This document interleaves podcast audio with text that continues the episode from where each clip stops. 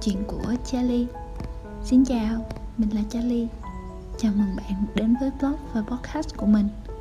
Là nơi kể những câu chuyện nhỏ nhặt về sách Làm vườn, chạy bộ Haruki Murakami BTS and ARMY Nấu ăn, chân anh hùng Đi đó đây, trẻ con, phim.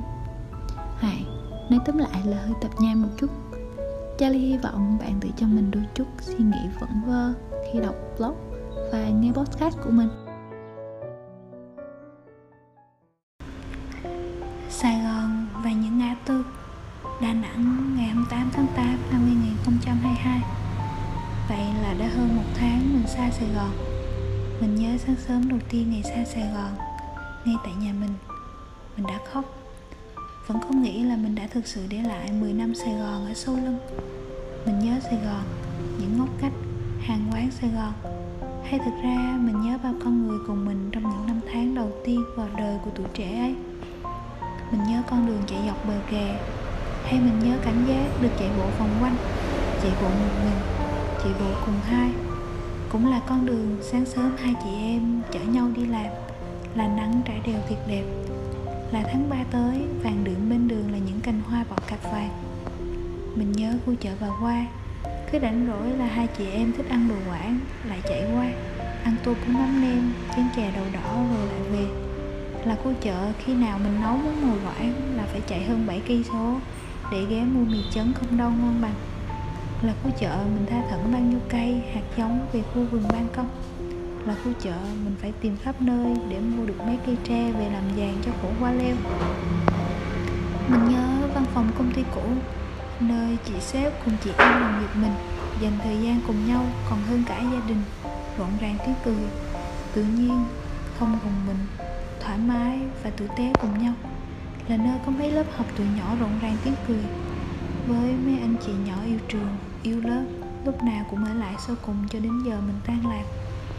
Mình nhớ những chuyến xe bus của thời sinh viên, cho mình quen được mấy đứa bạn, cho mình ảo tưởng sẽ có chuyện tình xe bus nào đó cho những lần ngủ quên được bác tài khuyến mãi cho mình đến tận bến cuối.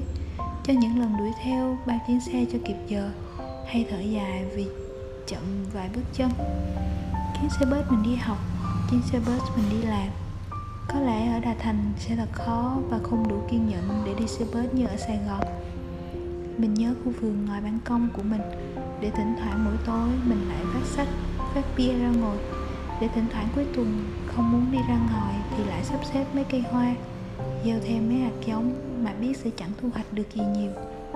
Mình nhớ căn nhà cũ, nơi gia đình anh chị họ cùng mấy anh chị em, con cháu, xúm xít ở cùng nhau, rồi lần lượt trưởng thành, bước ra đời. Cứ cuối ngày là đứa ngồi ghế sofa đứa ngồi bậc cầu thang, đứa nằm, đứa dự tường xung quanh phòng khách mà tám chuyện một ngày. Mình nhớ những người ở đó những mối quan hệ mà mình trân quý. Dẫu dù mọi người nói vẫn sẽ giữ liên lạc nha nhưng có lẽ thời gian và khoảng cách sẽ dần dần làm điều nó phải làm, dù ít hay nhiều. Nên nếu nó nhớ một nơi chốn nào đó, điều đầu tiên chúng ta thường hay nhớ đến là những địa điểm, hàng quán, con đường nào đó cụ thể. Nhưng thực tế ra là ta đang nhớ kỷ niệm và những mối quan hệ xã hội mà ta trân quý gắn liền với chúng. Mình biết rằng đời mỗi người là một con đường dài, được nối từ những đoạn đường khác nhau. Ở mỗi đoạn đường ấy, có những người họ cùng mình song hành, họ kéo mình đi, họ đẩy mình bước tới. Cũng có đoạn đường ta phải tự đi một mình, được cùng nhau bước đi và có cho nhau kỷ niệm ở một đoạn đường nào đó. Dù ngắn ngủi hay lâu dài thì đều là điều trân quý. Thật là quá nếu nói rằng mình không thể sống mà thiếu đi ai đó.